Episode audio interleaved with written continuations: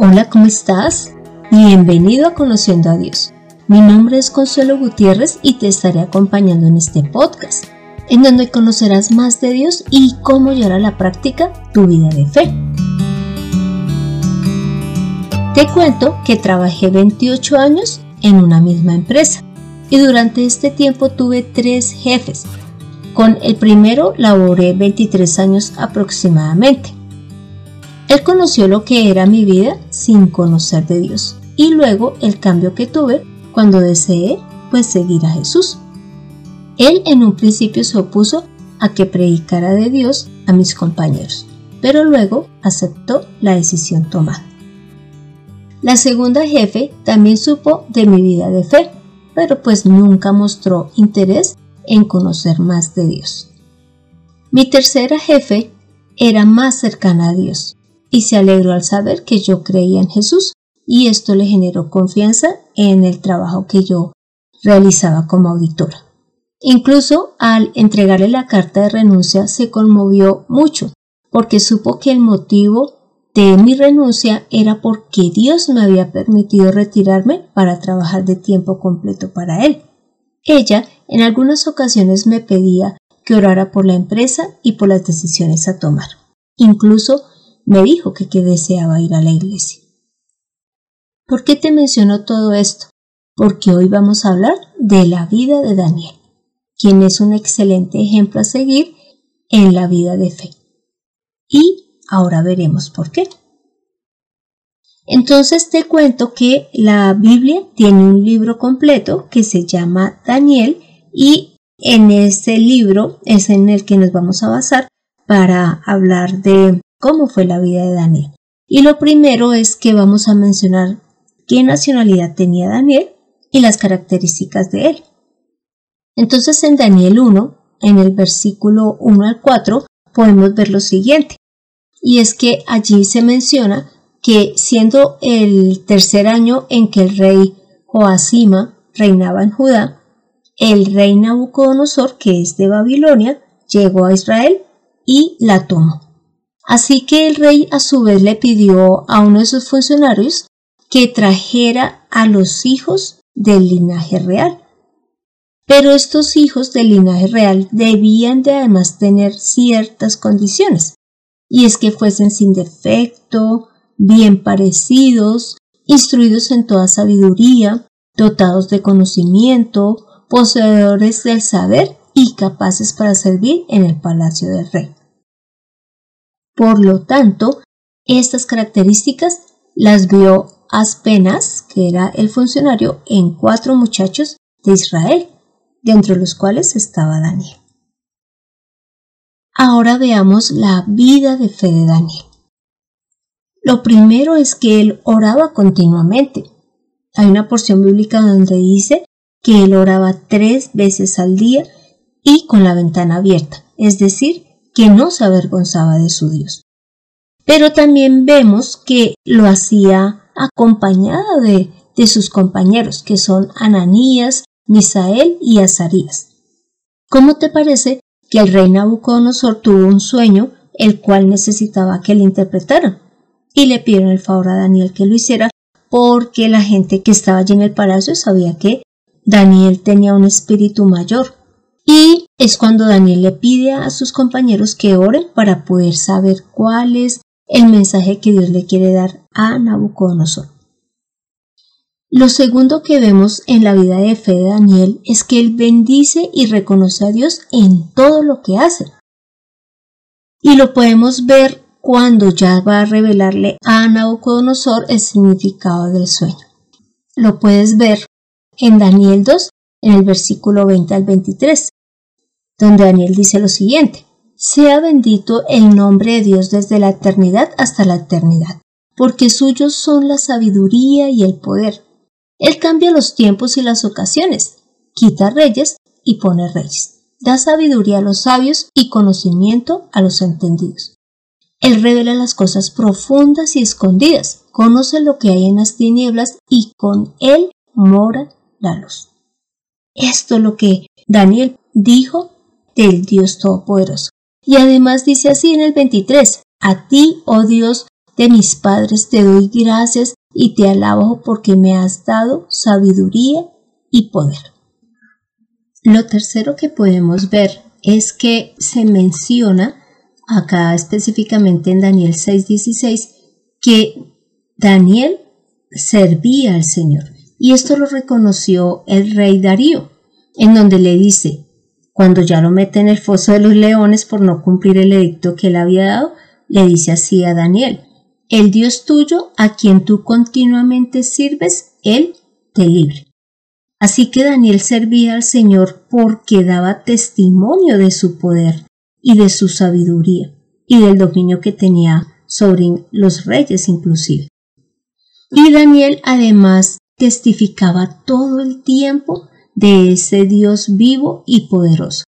Lo podemos observar cuando él le va a hablar a, Nabucodonosor allí en Daniel 2.28 y le dice así, pero hay un Dios en los cielos, quien revela los misterios. Él ha hecho saber al rey Nabucodonosor lo que ha de acontecer en los postreros días.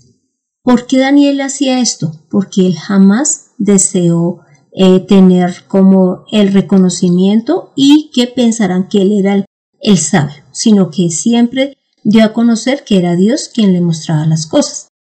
Y cuando te mencioné lo de los tres jefes que pasaron por mi vida mientras estuve trabajando aquí en esta empresa que te mencioné, lo hice porque, ¿cómo te parece que en la vida de Daniel hubo cuatro reyes? Imagínate. El primero, Nabucodonosor. Y vamos a ver qué ocurrió con cada uno de esos reyes frente a nuestro Dios. ¿Qué logró Daniel en ellos? Entonces empecemos por Nabucodonosor, en donde podemos ver que en Daniel 4 del 34 al 35 y luego al 37, Nabucodonosor se expresa de la siguiente manera. Y esto lo hace porque él fue humillado por Dios en vista de que Nabucodonosor no quiso reconocerlo como su Dios. Entonces ya en el 34 dice, bendije al Altísimo, alabé y glorifiqué al que vive para siempre, porque su señorío es eterno y su reino de generación en generación. Todos los habitantes de la tierra son considerados como nada. Él hace según su voluntad con el ejército del cielo y con los habitantes de la tierra. No hay quien detenga su mano ni quien le diga ¿qué haces? Y en el 37 dice, ahora yo, Nabucodonosor, alabo, exalto y glorifico al Rey de los cielos, porque todas sus obras son verdad y sus caminos son justicia. Él puede humillar a los que andan con soberbia. Como pudiste escuchar aquí, el rey más poderoso de ese momento reconoció a Dios como el mejor y el único Dios. Lo reconoció como rey y entendió que ante Dios no se puede ser o vivir de una manera creyéndose más que él. Y también podemos ver como segundo rey a Belsázar, que es hijo de Nabucodonosor. ¿Cómo te parece que Belsázar pues tuvo un comportamiento incorrecto frente a Dios? Ya te lo vamos a leer.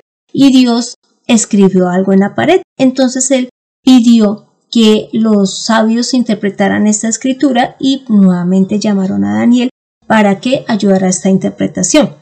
Entonces Daniel le dice de la siguiente manera a Belsázar en el capítulo 5, versículo 22 del libro de Daniel.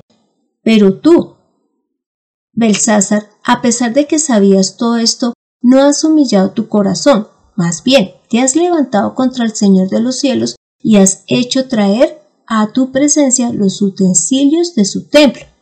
En ellos has bebido vino, tú, tus nobles, tus mujeres y tus concubinas.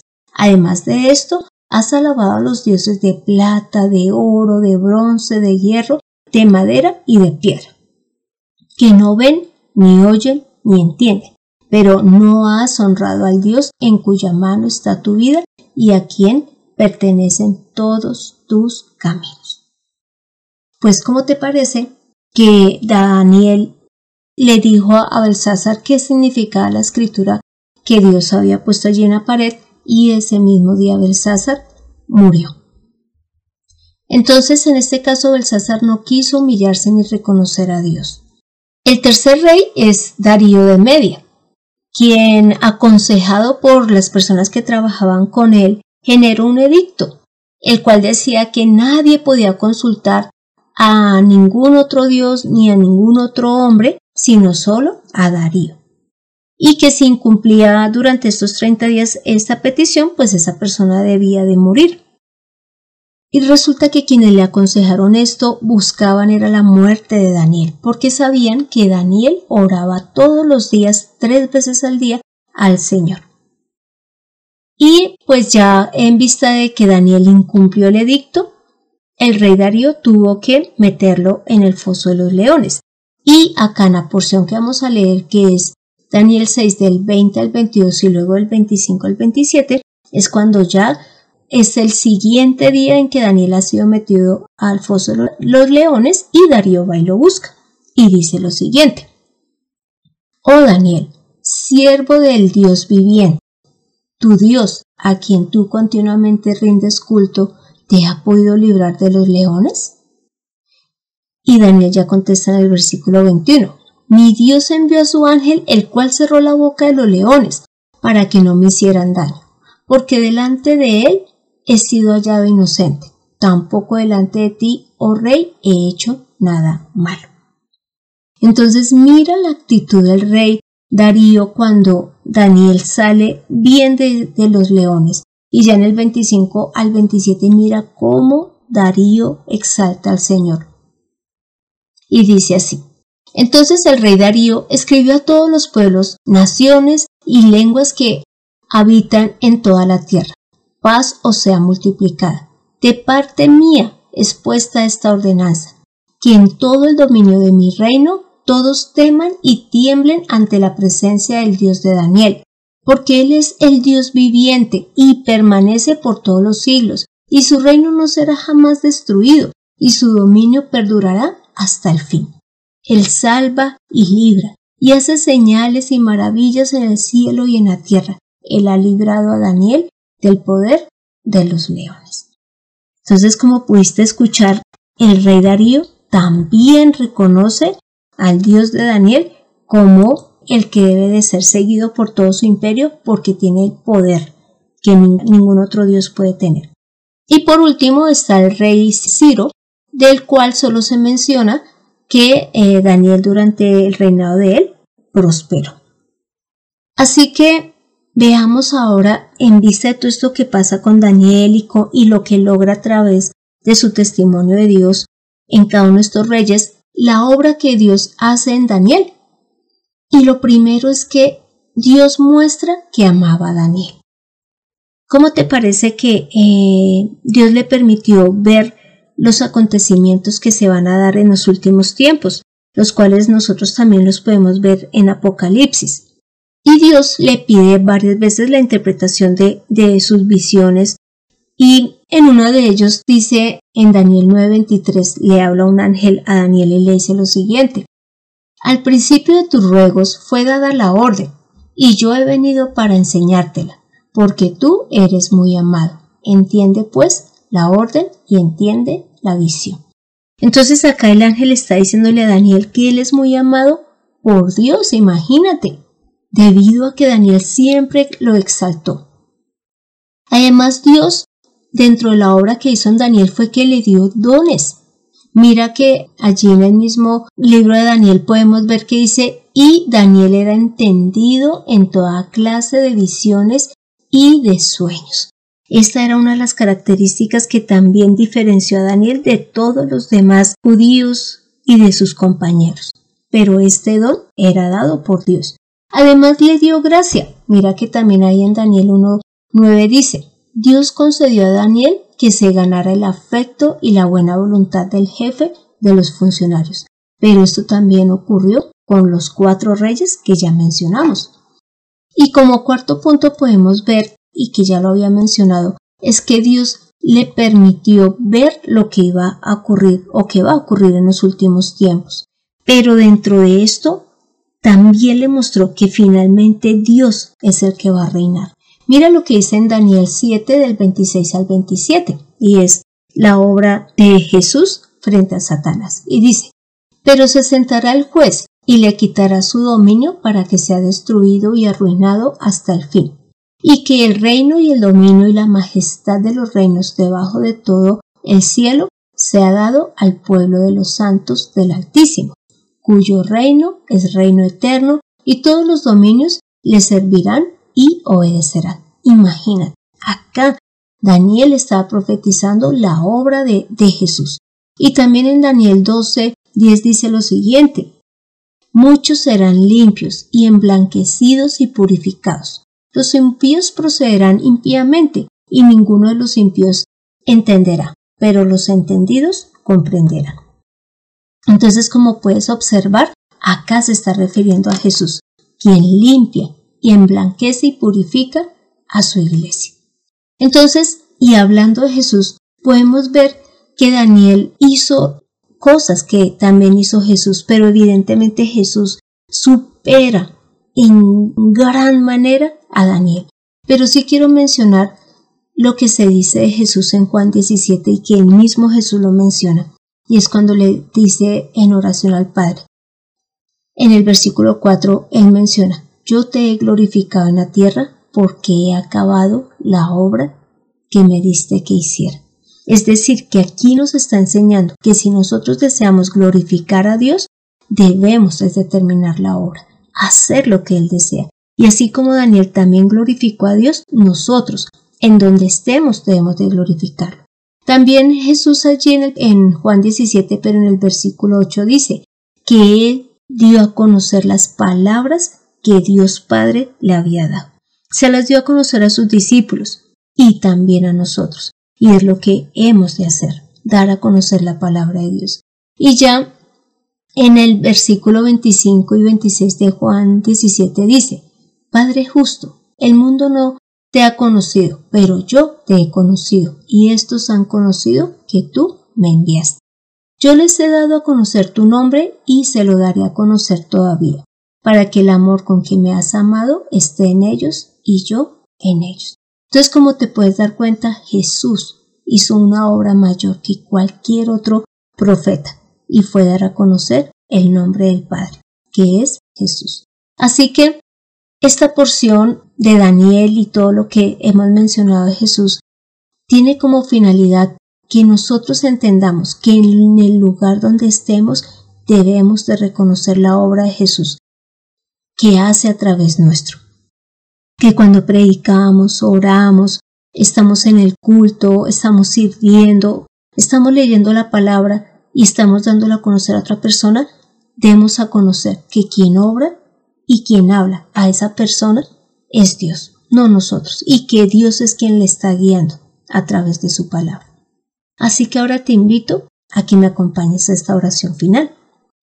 Padre Santo, gracias por mostrarnos la vida de Daniel quien es un hombre como nosotros, y tuvo que pasar por cuatro reinados sin contar el de su propio pueblo.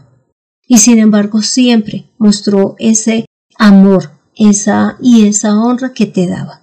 Ayúdanos a que nosotros también nos despojemos de todo orgullo, de pensar que somos nosotros los que hablamos, los que predicamos, los que enseñamos, los que guiamos, sino que entendamos y además demos a conocer a los demás que eres tú quien nos guía, que es tu palabra la que limpia, transforma y da vida a todo el que escucha. Señor, que seas tú el glorificado en todo momento. Hemos orado en el nombre de Cristo Jesús. Amén. Así que tomemos la mejor decisión. Exaltemos al Todopoderoso obedeciéndolo. Entiende la palabra de Dios en conociendo a Dios. Este fue el episodio 126, en donde vimos que Daniel fue un hombre que trabajó para cuatro reyes y que en cada reinado dio a conocer la voluntad de Dios y el poder que Dios tiene sobre todo imperio. Así que te animo a que leas todo el libro de Daniel. Es excelente y te va a ayudar a cobrar ánimo cuando pasas por dificultades y poder saber que Dios siempre estará contigo. Y gracias por escuchar este podcast en SoundCloud, en Spotify y gracias porque tú dedicas tiempo para escucharlo. Y espero que sea útil para tu vida y que lo puedas poner en práctica. Si deseas que tratemos un tema en especial o quieres estudiar personalmente conmigo, no dudes en dejarme tu comentario en el correo de mirtaconsuelog.com o dejando un comentario en el podcast. Soy Consuelo Gutiérrez, tu compañera en este camino. Quiero darle las gracias a José Luis Calderón por la edición de este podcast. Que los que nos rodean exalten a Dios. Nos vemos en el próximo episodio.